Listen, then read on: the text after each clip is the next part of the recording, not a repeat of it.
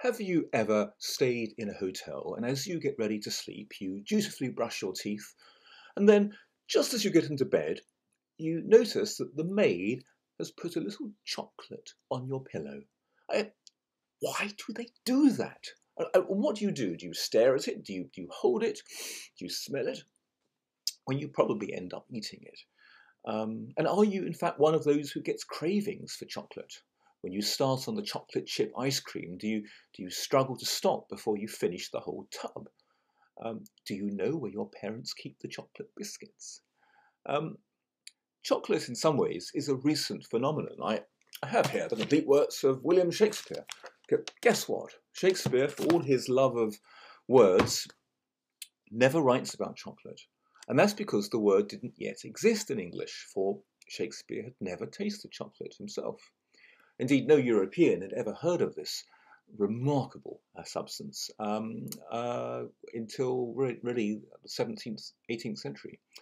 Um, and it was, I'm afraid to say, uh, at that time, much associated with the horrors of the slave trade. Um, and uh, even today, in the 21st century world we live in, there are still um, allegations of dubious practices, uh, child or slave labour um, in the supply line. And it's something that you older students may wish to research further for yourself. And it's, it's one of the reasons why some chocolates um, promote themselves as fair trade. Um, but today, chocolate is much associated, of course, with Switzerland. Uh, and indeed, the Swiss are responsible uh, not only for giving the world the cuckoo clock, but also milk chocolate. Um, and the largest food and drinks company in the world is Nestle, and it's a, it's a Swiss uh, company.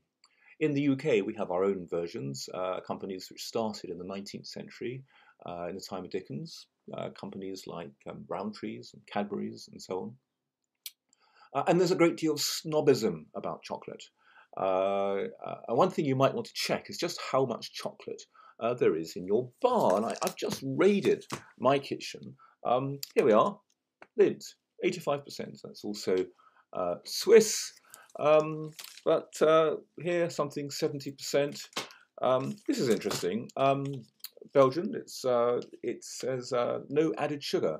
Uh, and that's interesting because, well, I've got an example here.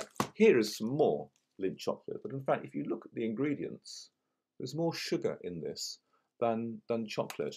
Um, and uh, that that's something you might want to take into into account when when buying chocolate.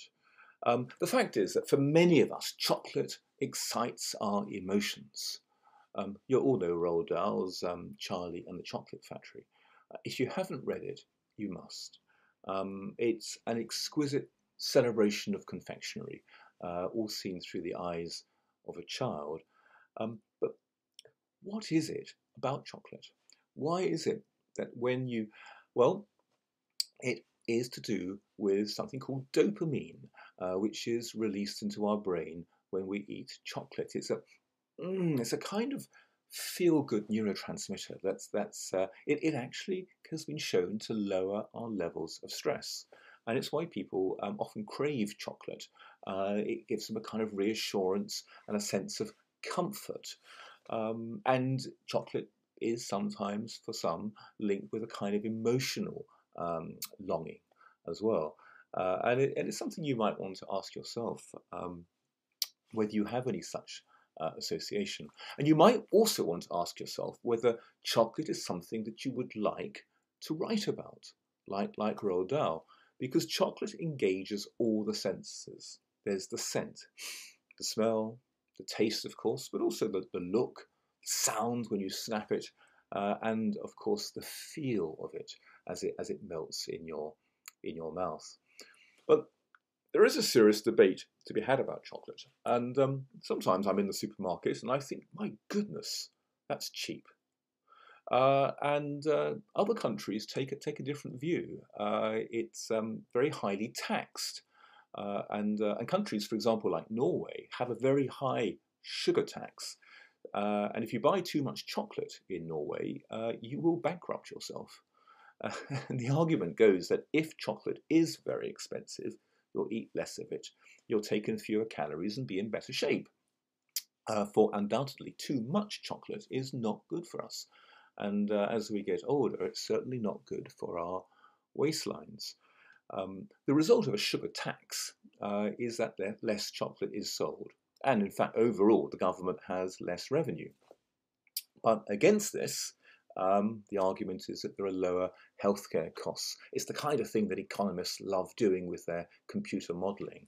And perhaps some of you who are doing A level economics uh, might want to send me your thoughts on this. Um, but leaving all that aside, you can generally always make someone happy by giving them chocolate. Uh, there used to be a, uh, a television advertisement that uh, there was a man all dressed in, in black and he would dive off um, cliffs into water, swim through sharks, uh, and uh, he, he, would he would leave his lady a, a box of chocolates, and and the tagline was "and all because the lady loves milk tray." Um, I think in my childhood dreams I was that man dressed in black, but that's another matter. You can always make someone happy with a piece of chocolate, uh, and that's a remarkable thing. And it makes one wonder what plays Shakespeare might have written had he known its taste. Have a good weekend, everybody. Bye bye.